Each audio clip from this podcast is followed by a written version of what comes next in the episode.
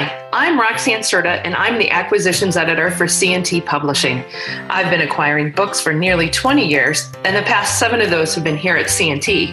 Through my job, I get the privilege of meeting countless designers, authors, and industry professionals who all do amazing things with their creativity. I'll be bringing some of those quilting and stitching personalities to this podcast to share their amazing stories and insider information.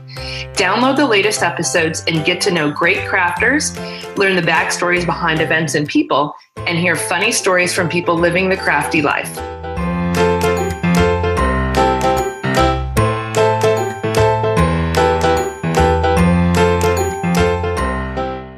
Hi, everyone, and thanks for tuning back in. We took a short hiatus, but are back for another season. Um, today, I'll be talking with Lynn Koolish. Um, Lynn is a fiber artist, teacher, and an author. She's most well known for her bright colors, hand dyed fabrics, and creating mixed media fiber art. She teaches locally in the San Francisco Bay Area, nationally at quilt shows, and online. Um, she's written or co written five books, all on color and fun with fabric. Um, and most fun, she's also a former coworker of mine, having spent a couple of decades editing books at C&T. So, welcome, Lynn. Hi, Roxanne. Thanks for having me on. Not at all. It's good to see you again. Um, I miss seeing you in meetings. You know, when I joined C&T, you were one of our veteran e- editors. Um, so how how is it that you got into editing creative content in the first place? Well, I had just left a job that I really didn't like, and I was at a quilt show, and I picked up a flyer that said "Quilter's Dream Job." and it turned out to be for C&T. And so I applied and started out as a technical editor. Now, um, just for those people who don't know, um, and for those of you listening, I'm going a little off script, so throwing a curveball at Lynn.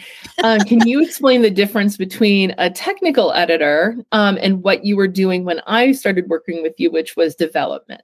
Oh, sure, that's easy. Um, a technical editor is responsible for making sure that all of the information in the book is correct, and that if a reader follows the instructions, they will end up with with a quilt that looks exactly like the picture. Um, a developmental editor is more involved with the concepts of the book and helping um, guide and develop the book as a whole, not being concerned with the technical aspects, but just the overall content, making sure it's coherent, that the book flows smoothly. And you know you did that for quite a while um, and how do you feel that working on so many different books affected you as an artist? Oh my gosh i learned so much about so many things. I mean i never I, I regret that i didn't keep track of everything so i don't know exactly how many books i worked on but my guesstimate is at about 200 over the almost 20 years and so you know, everything from very traditional to very non-traditional. So I just I learned so much. And in, you know, as an editor myself, I will say that every single editor starts out trying to keep track of the number of books he worked on and eventually loses track and yeah. Yeah. I mean, I um, imagine. Oh, I'm sure that's actually probably a low estimate. Um, and then, do you feel like the number of instructional books that you helped create um, helped to prepare you to be a teacher? Um, it did. I think. I think the learning part was probably most helpful in terms of just learning a just a huge broad range of things. So it makes it easier because when you're in a classroom, who knows what's going to come up? And so being able to, you know, answer questions and deal with problems that students are having, almost no matter what it is, I feel pretty comfortable that I can come up with something. And I think if I didn't have such a broad range, I would be more limited in what I what what I bring to a class. Well, and you're you're not just an editor um, or a teacher. You know, in the past, you have also authored your own books. I have. Um, and that's a whole different beast um, than just editing uh, or or just teaching or just trying new things. And it, like, so how has writing your own books affected or, I guess, reflected your teaching style? Well, the books that I authored by myself, I basically wrote the way that I teach. So it's really it was really easy for me to use them in the classroom as a teaching tool. Um, you know, for other books, it um again, it's just the learning all the different things, like all the, you know, inkjet printing on fabrics just really expanded my knowledge of those fields and just gave me lots of different ideas of things that you can do and different ways to incorporate um, those processes. Well, and as long as I've known you, um, and especially when I first started, one of the things um, that's really struck me is that you always had a new and usually different project um, going on. Um, what all do you do, not just as a teacher, but for your own enjoyment? What all do I do? A lot of what I do revolves around playing with paints and dyes and fabric and you know incorporating paper and unusual materials and just you know seeing seeing what one can do with those things.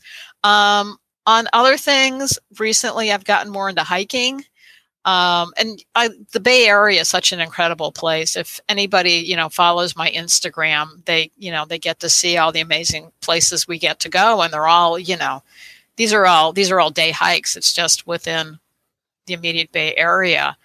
Um, I used to do a lot of flower arranging, which I don't do quite anymore. Um, I studied Ikebana, Japanese flower arranging, for about 20 years um, until my teacher passed away. And that was a big influence on my, my whole visual aesthetic. So that's the kind of stuff I do.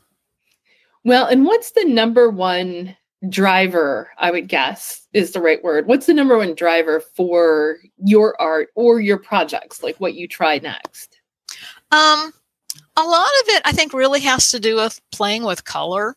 That I just, I love dyeing fabric. I love creating new patterns, you know, uh, new, uh, like shibori patterns within the fabric, um, as opposed to patterns, you know, that you copy and make quilts out of. so just playing with different, you know, visual textures on fabric and colors, I think drives a lot of what I end up doing. Well, and um, I, I thought it was always fun that whenever we met as an editorial group, no matter how the conversation went, at some point you would say, "Oh, and I tried this new thing," and it was always something different. Um, so I well, feel like you've got a huge innate curiosity. Well, I do. I mean, a lot of that was at CNT was triggered by CNT because you know because I also helped develop a lot of the new products that were related to you know art quilting and mixed media. So um, you know it's kind of like when um, when CNT started with Kraft-Tex. You know they gave it to me and said, "What can you do with it?" So of course my first thing is, well, can I paint it? Can I dye it? What happens if I burn it? Does it melt? You know. yes. So, because, you know, same thing when we were putting together the um, Artful Fiber kit. Same thing. What can we do with all this stuff? So yeah. a lot of it was just spurred with, you know, products and things that we were, you know, doing within CNT. I, you know, I'd kind of forgotten that you worked with product development as well. um, you've got a pretty broad background. Well, it just, it sort of just fell into, you know, the kind of stuff I like to do and what I did. So, especially being, you know, more interested in in art quilting and mixed media things sort of led me in that direction. Um, well, and I've noticed too, like, you know, just when I prepare for an interview, I, I go out and I do a lot of reading and I do a lot of listening. Um, and I've noticed that recently you've been talking a lot about working um, with intention. Yes. That kind of struck me as is maybe a little bit different or a new approach. So, can you talk a little bit about that? Sure. Um, that started years ago. I took a um, when when working improvisationally sort of became more popular. I took a class, and the teacher kept saying, "Oh, don't think just so. Just cut things up and sew them together." And so I did, and the thing that came out of that was just it was a mess because there was just you know it was just chaotic and I've noticed that with a lot of people who start getting into improvisational work that if they don't have some intent, um, it just looks sort of like it's a bunch of fabric that was thrown together. And so my approach is that I have to know one of two things. I either have to know where I want to end up and I figure out how to get there, or I know how I want to work, but I don't know where it's going to end up. So I have, I start with something and I'm happy to change it en route, but I found, find that I'm much happier with all of my work when I have one of those two things going in. Gotcha. Um, that totally makes sense because I feel like I I kind of come from the mess school, so you know, and and people doing it may like it that way, but I just I find for my own work I'm much happier when I have some sort of in, like I said intention. It could be it could be a color scheme, it could be I'm going to do, you know, work just with straight lines or I'm just going to work with curves, but there has to be some unifying principle involved. And part of that's also been tied to really um, getting more into using and understanding basic design principles. And that I find that knowing them and that they've they've really they've really pretty much become ingrained. But it's it's one of the things I I also teach and do a lecture on is just understanding those basic principles helps so much. It almost sounds like you give yourself like um, a design prompt to start with. Or, or a framework. Yeah, a, a prompt, a framework, something. And like I said, I'm happy to change it en route if I discover something exciting on the way. I don't feel like I have to, if I say I'm going to do this, that I have to stick with it. But having something to start with makes all the difference. No, that makes sense. I think that's fun. I want to take that class. if, you could, if you could post that one to Creative Spark, that would be fun. Um, well, and I, I, I've always wanted to tell you that um, my background is kind of varied. I've been doing acquisitions and editing for like more than two decades at this point, um, and and you know had about twelve years under my belt when I came to CNT. Um, so I wasn't new, but I had was relatively new to crafting um, or editing crafting content. I should say I've crafted for a long time, but um, and when you first start working on creative content, the first instinct is projects, right? You know, we're going to make a project. We're going to give right. people projects to make. And I think what I'd love, I've always wanted to tell you is the most important thing that you taught me as an editor working on creative content is that there's something truly empowering about not teaching projects and teaching just the techniques to allow the reader or the student to use the techniques you offer to express their own aesthetic. Um, and how do you instill that into your students? Um, mostly by saying we're learning a technique, we're not learning a project. Um, you know, I don't come into it saying we're going to make this exact quilt. Uh, and what I teach is how to do stuff. And then I also really just throughout a class encourage people to go their own way. And I think fortunately, I the students who tend to take my classes are happy with that. I think that's what they want to do. I think if they wanted to take a project class, they would take classes from other teachers. no, that's fun. Yeah, it's just it was an interesting perspective and it's done i think it's done really well in terms of books and authors that i've worked with so. Oh good. Yeah i you know i think there are some some people i do have people in classes for whom it's the first time they've done that and the sense of accomplishment that they have with themselves is just so cool to see because it's sort of like you know you're you're breaking down a little barrier for them. You're um, the one of the phrases that you hear so often is like you know breaking out of your comfort zone. And i was in uh, I've, I've, been i also do yoga which is something else i enjoy and you know the non the non uh, art stuff.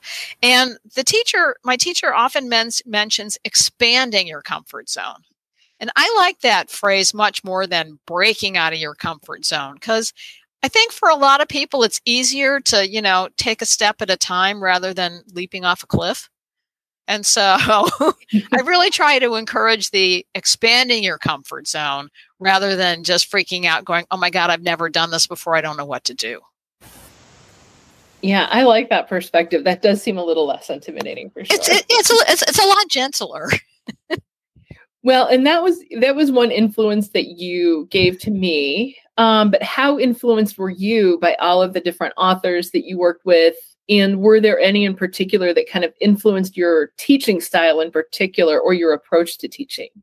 Oh, yeah i i mean there's so many i again i like i said i learned so much from so many of the authors that i worked with both in terms of uh you know content and i also have taken classes from a lot of people and so that really helped excuse me that really helped me solidify how i wanted to teach i mean in terms of really expanding my art I think before before I started working at CNT, I was pretty much a self-taught quilter.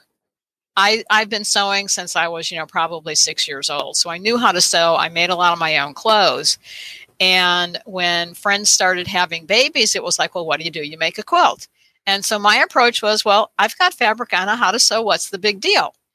So I just started making quilts. And some of the first books I bought were by Yvonne Porcella, who was one of CNT's early authors. And so when I saw the flyer that I picked up at the quilt show about Quilter's, you know, Quilter's Dream Job, and I didn't know what CNT was, and I looked at the books I had and I went, oh, these are the books I have. CNT published them. I guess they're okay. so Yvonne was certainly a very early influence. Um, Ruth McDowell, in many ways, um, has been a huge influence. And um, I think the other person who's been a pretty major influence is Jean Wells. So I think there are a lot of other people who have influenced me along the way, but in terms of major, I would I would say those three.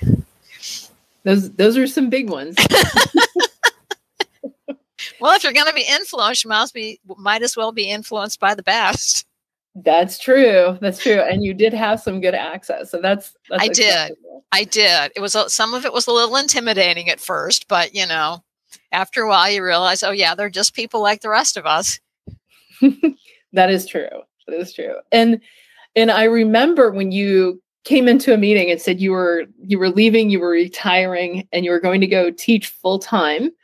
Um, and though it was kind of surprising, I think to those of us who didn't see it coming, I'm sure that it was something that you had been planning for a while. But what was the tipping point where you kind of felt like you were done editing um, for other people and you wanted to teach full time? Okay, I have to say, I was I had been talking about it for about a year or a year and a half. So it well, really I wasn't in the office, so I missed all some of the. yeah, so you probably missed most of that. Um, I think it was primarily, well, I'd been there almost 20 years. I knew it would be 20 years. And so when I turned 65 and knew I could get Medicare and had health coverage, that was when I said, okay, I'm ready to, I'm ready to move on. And I had been, I had been teaching um, for a lot of the time I was working at CNT. CNT was always really good about um, working with me to allow me to get out and teach. And uh, a lot of, a lot of my early teaching involved teaching things that use CNT books and products. So it was a, it was a great fit and a, a good way to get into teaching. Well, and how did you find that shift from from working on other people's content to creating your own and, and pushing it out? Um, pretty easy. I was ready.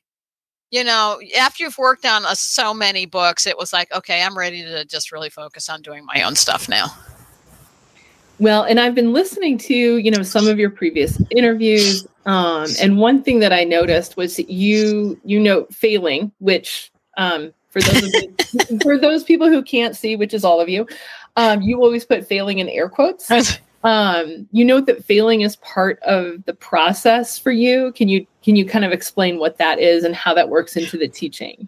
Well, I think uh, I think most of us, if we're willing, learn more by failing than we do by succeeding because if I if I make a quilt that turns out really great, I don't always know exactly why it turned out so well. When I do something I don't like and I take the time to figure out why, I learn so much more. And it's it's sort of like it, I guess it goes along with expanding your comfort zone. If you don't fail now and then, you're not trying hard enough. You're just I think you you end up just doing the same old thing over and over again.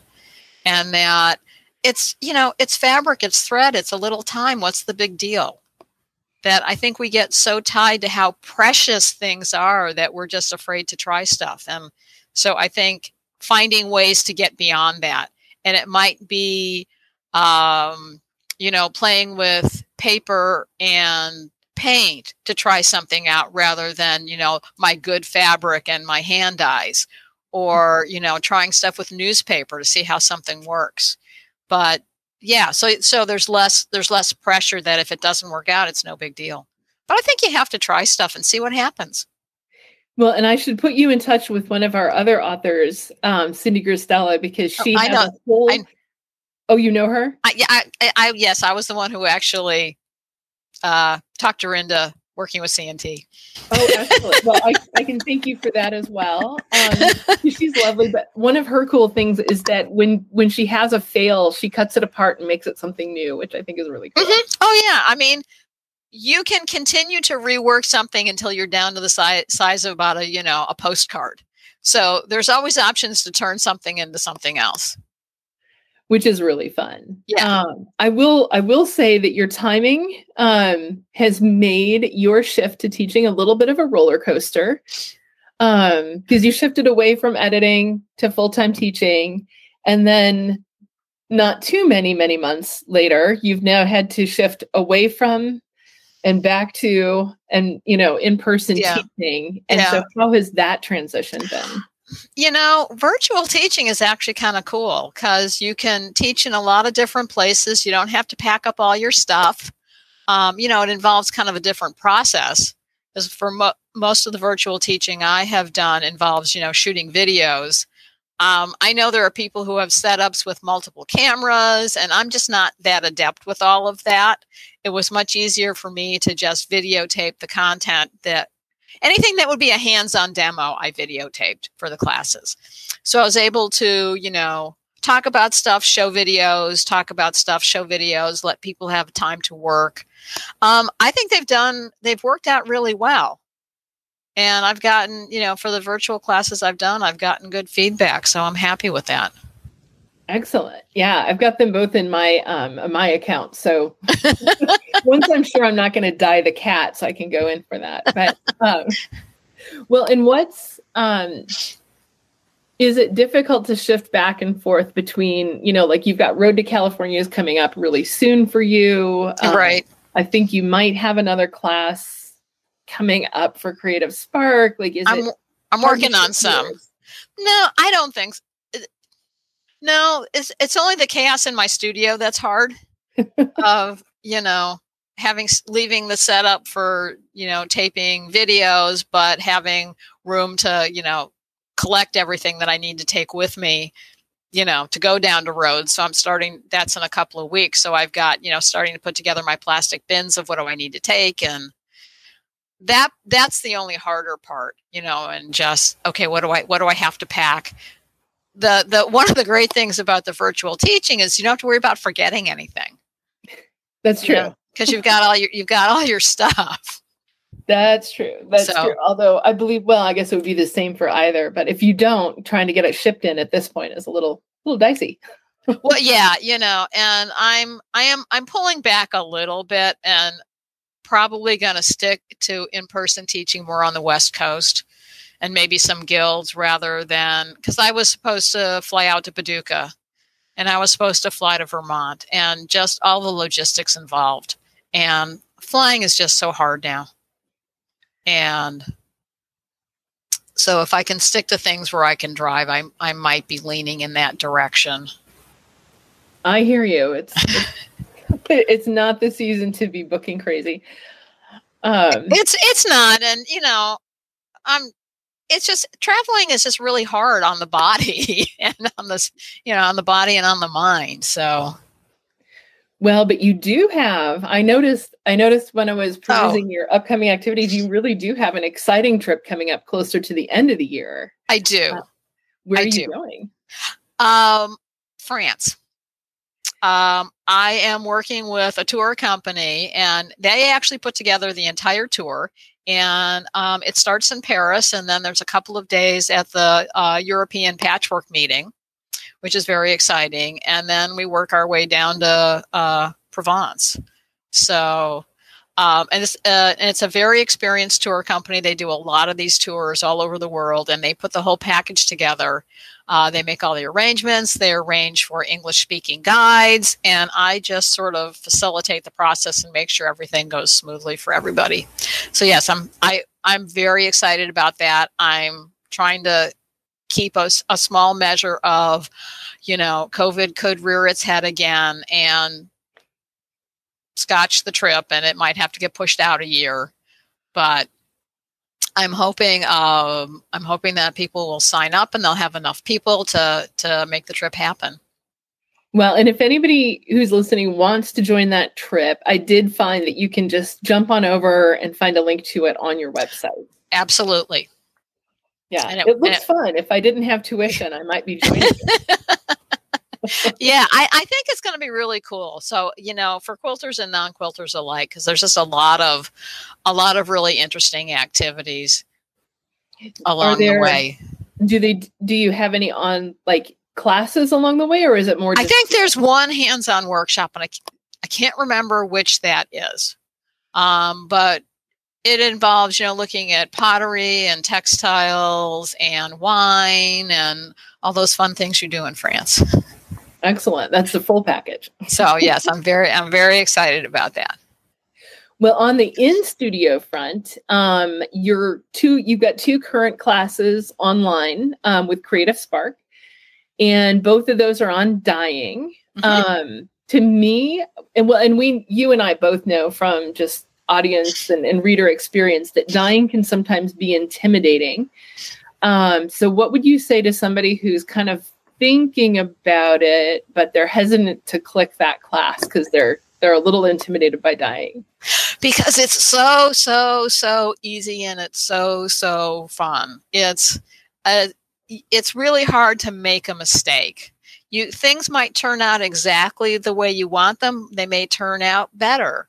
Um, you don't need a lot of supplies you don't need a lot of space it's just it's very very easy and um, i've gotten good feedback on the videos and it really does take everybody step by step through the process and just show you how easy it is especially the you know the beginning one and then the Shibori one, um, if anybody hasn't seen it, pop on over and look at just even just the images. Um, that one looks fascinating. It, again, it's it is. It's there's so many different you know combinations of patterns and textures you can come up with, and again, it's just it's pretty easy and straightforward. Uh, I mean, I know I was kind of intimidated when I started dyeing, and you know, I took a class and I went, "Well, this is easy. what was I so worried about?"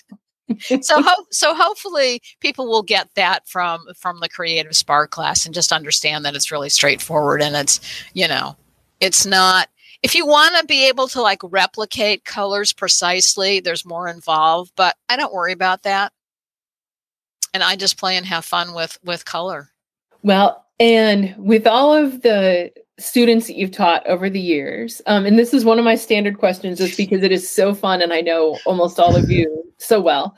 Um, the readers you've shared with um, and all of the different sewing and, and, crafting miles that you've put in there um, there's always something that went very horribly wrong um, do you have a moment that falls into the I'm laughing about it later category? You know, I, I, I was thinking about, you know, I don't, I can't think of one. Um, not to say that there haven't been. There's just I, I must have erased them from my mind. I mean, I can certainly remember, you know, stupid things I've said to people.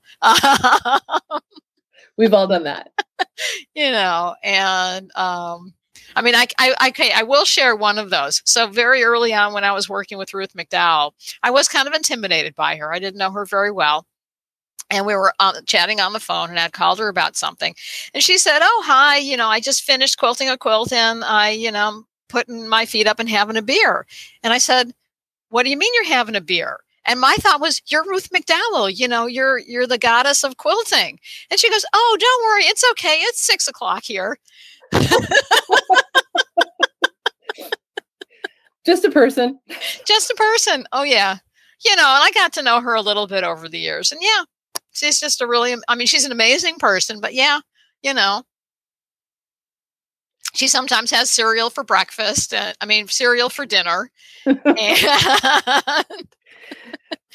um, she was she was over at my house once, and we had just gotten new cats, and she had got down on the floor with me, and we're sitting and playing with the cats. It's like you know, yeah. Excellent. Yeah. So. It's, it's, not as much, I will say, Lynn, it's not as much fun as having sewn your own shirt to a quilt or anything good like that. Okay. Class, but, you know, I, I haven't done that in class. I mean, I've certainly done things like that at home. of, you know, darn, darn, yeah, darning socks and sewing my socks to my jeans. But yeah, we'll just knock on wood because all the teachers I've talked to, you do have that to look forward to at some point. Well, so. it's like I said, I'm sure I've done it. I just can't think of it right now. Oh my goodness. I hear you. Um, so what are you what are you up to now? What do you have going on? What's what can people look for if they want to hear more or see more? Um well, certainly following me on Instagram. I try and uh, you know, it's a combination of fiber related stuff and just stuff going on, a lot of pretty nature photos from hiking and things. Uh, I am working on getting some more classes up on Creative Spark, albeit a little slowly. Um, and I'll admit I'm being kind of lazy these days.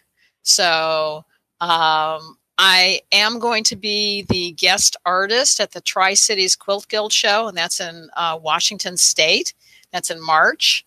And looking forward to teaching again in Sisters in July. That's always a fabulous it's a fabulous place to take classes. It's great to to you know to be in town for the quilt show. So definitely looking forward to that. And after not having been there for two years, you know, because of the pandemic, we did one one year was canceled, last year was virtual. So really hoping this year we'll we'll be able to do it live. I hope so too. That's that show is on my quilting um your bucket list? bucket list. Yeah. Yeah. Yeah. Someday I'll convince us to to send me out there. it's such it's such a beautiful it's such a beautiful place. In addition to you know just amazing walking around the the whole town is just covered in quilts and which uh, is such a unique show. Yeah. Excellent. Well, um, for those people who are listening, um, if you go to the podcast description, there will be a link to Lynn's website where you can find information about her, her workshops, uh, where she's going to be next. Uh, you can also learn a little bit more about the tour she'll be giving at the end of the year. And I'll also include a link to her Instagram account, um, her Creative Spark classes, and possibly more links if I get really creative. Oh, so, do pop on over and look there if you want to see more. Um, and Lynn, thank you so much for taking time out of your schedule, especially when you're getting ready for a show. I appreciate it. Oh, my pleasure. This was really it's fun to it's fun to talk and see you. you too. All right. Well, thank you so much.